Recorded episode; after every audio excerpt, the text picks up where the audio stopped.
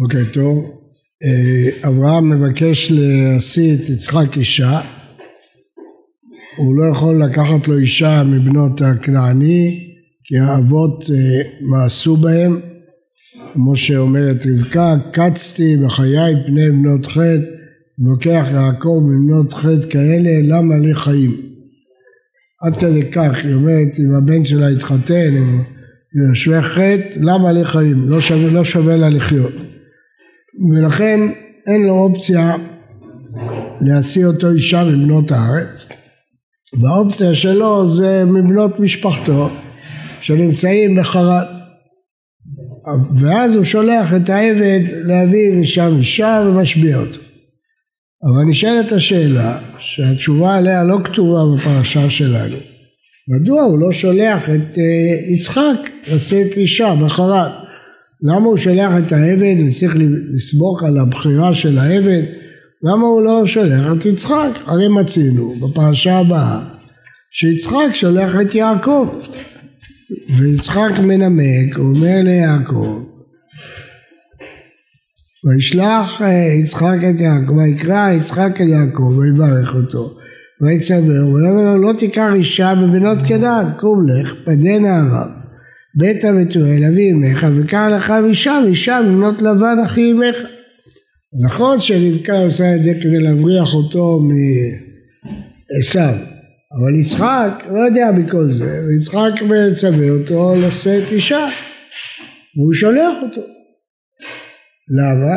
כי לשאת אישה זה אחת מהנושאים שמותר בגללם לצאת לחוץ לארץ אחת משלושת הסיבות שמותר לצאת לחוץ זה לשאת אישה ובאמת אנחנו רואים שיצחק שולח את יעקב לחרן לשאת אה, אישה.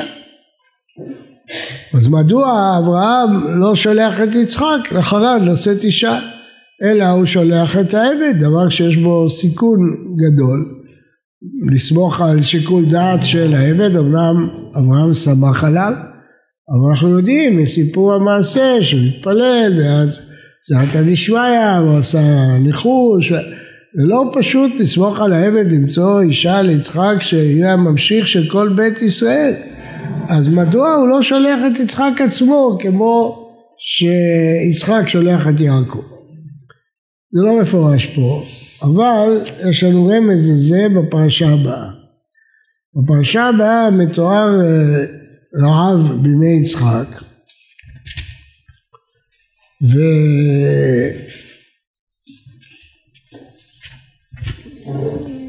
כתוב כאן, ויהי רעב בארץ, מלבד הרעב הראשון אשר היה בימי אברהם. כולם זכרו את הרעב הגדול שהיה בימי אברהם, והנה שוב רעב. כידוע, בימי יצחק היה רעב, ואברהם בימי יעקב היה רעב כבד. ואנחנו מוצאים שאברהם בזמן הרעב ירד למצרים, ויעקב בזמן הרעב ירד למצרים, הוא בנה. אז מדוע יצחק לא ירד למצרים כמו שעשה אברהם ויעקב? הרי רעב כבד זה גם אחת מהסיבות שמתירה לצאת לחוץ לארץ. אז כתוב פה בפירוש וירא אליו השם אז המפרשים אומרים הרשב"ם אומר שבאמת הוא רצה ללכת למצרים ולכן הוא ירד לפלישתים. פלישתים הייתה הדרך הקצרה ללכת למצרים כמו שאנחנו רואים בפרשת בשלח, ולא נחם אלוהים דרך ארץ פלישתים כי קרוב הוא. אז זאת אומרת שדרך פלישתים זה הדרך הים, דרך הקרובה להגיע למצרים עד היום. אז וילך יצחק המלך בגלרה, הוא הלך לרדת למצרים, עבר בפלישתים, אבל אז הקדוש ברוך הוא עצר אותו. ויראה בהשם, ויאמר אל תרד מצרים, שכון בארץ אשר אומר אליך, גור בארץ הזאת, ויהיה עמך, ויהיה עמך, ואמר אחיך, כי לך ולזרעך אתן את כל הארצות האלה. והקימותי את השורה אשר נשבעתי לאברהם אביך.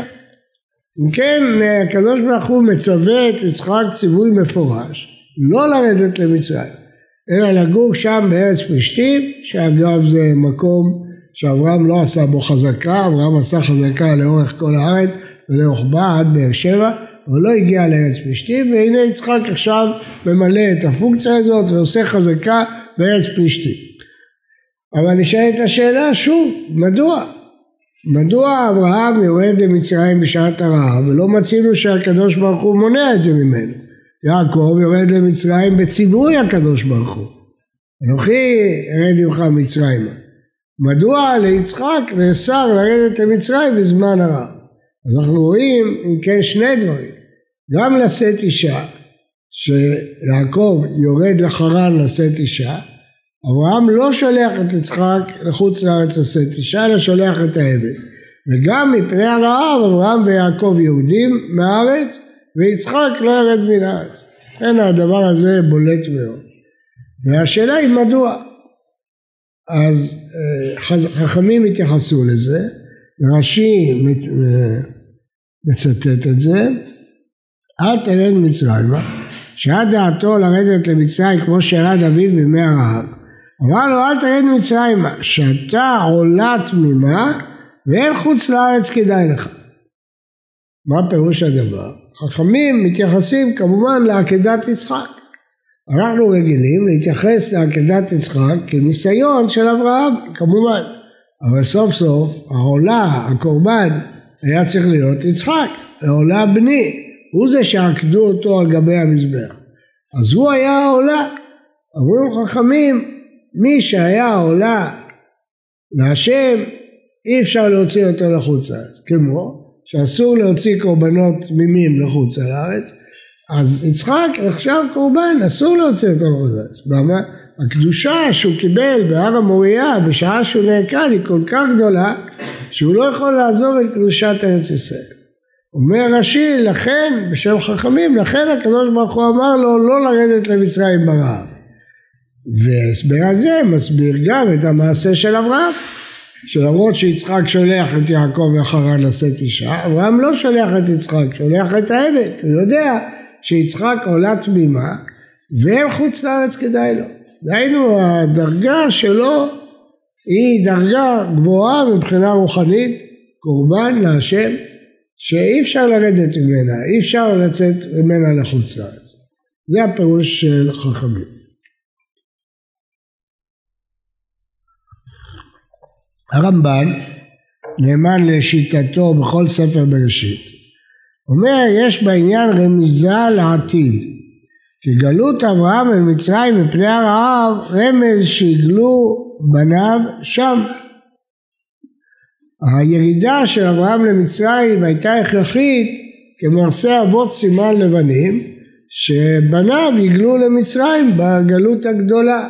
אז הרעב שהיה במצרים, הרעב שהכריח את אברהם לרדת למצרים ואחר כך הוא גדל שם ויצא בחוש גדול ממלך מצרים, מקביל למה שקרה עם עם ישראל שירדו לגלות מצרים ויצאו משם בחוש גדול.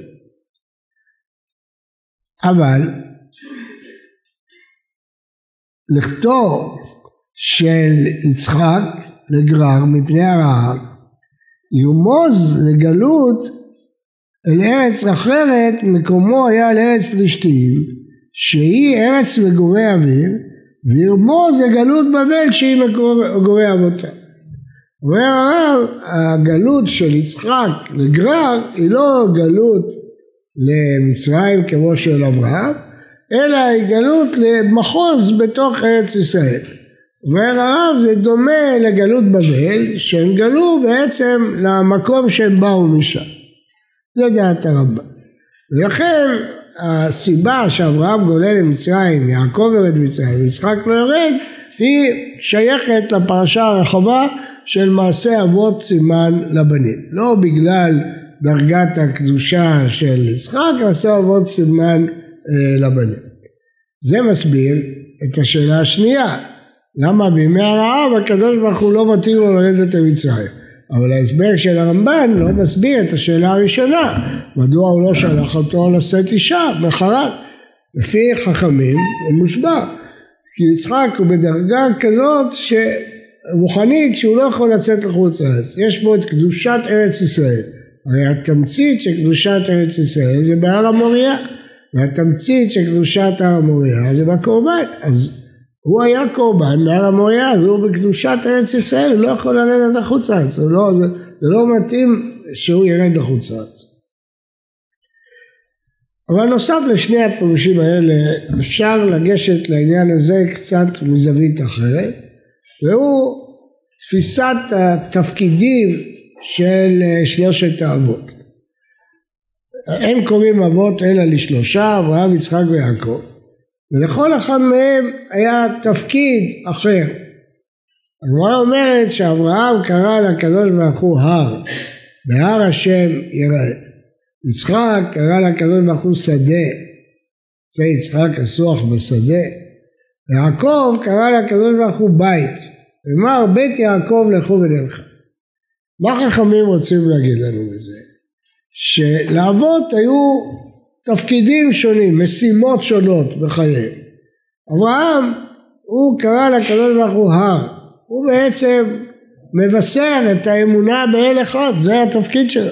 הוא עובר ממקום למקום כדי לבשר את האמונה באל אחד, והוא גם זה שיורש את הארץ, שנוכל את הארץ, כפי שהסברנו פעם שעברה במלחמה, בחזקה, הוא יורש את הארץ. קרא לו הר, ולכן גם אברהם תיקן תפילת שחרית, זה ההתחלה, ההתחלה של האמונה, זה אברהם לימד. יעקב קראו לקדוש ברוך הוא בית, ליעקב יש משימה אחרת, לא לעבור ממקום למקום ולקרוא בשם השם, אלא לבנות את המשפחה מבפנים, לבנות את בית השם. יש הבדל בין לעבור ממקום למקום בארץ ויקרא שם בשם השם אל העולם כפי שעשה אברהם, נטע אשל וכל אחד בא והוא חיזק אותו באמונה בבורא עולם. זה לא התפקיד של יעקב. תפקיד, המשימה של יעקב זה לבנות את בית יעקב. בית יעקב יכול לך את הבית, את הבית פנימה, לא את ההליכה ממקום למקום להכריז על האמונה, אלא לבנות בית של אמונה.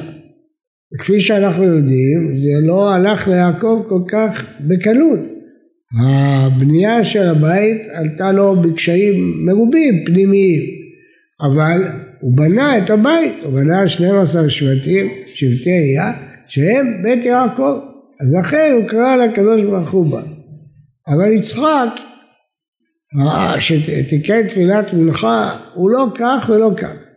הוא לא בתפקיד המבשר שעובר ממקום למקום ומכריז על האמונה, זה אברהם כבר עשה, הכריזו כבר על האמונה בכל מקום. הוא לא בתפקיד של יעקב לבנות 12 שבטים, כי עדיין יצא ממנו עשיו שהוא עוד uh, פסולת. אז מה אם כן תפקידו? תפקידו זה הביסוס של היחס לארץ ישראל. זה התפקיד של יצחק. יצחק הוא קשור לארץ ישראל. ולכן אסור לו לצאת לחוץ לארץ. ויזרע יצחק בארץ יצא בשנה עם מאה שערים ויברכהו השם. יצחק מראה לנו את ההאחזות בארץ ישראל. ההאחזות הקבועה, להבדיל מאברהם, שהיא התחלת ההתנחלות, ההאחזות, אצל יצחק ההאחזות הקבועה, חפירת הבארות והשדה, היסוד של המרחבים, שיצא יצחק לסוח בשדה, זה יסוד של... ולפי זה הוא לא יכול לצאת לחוץ לארץ כי זה נוגד את המשימה שלו.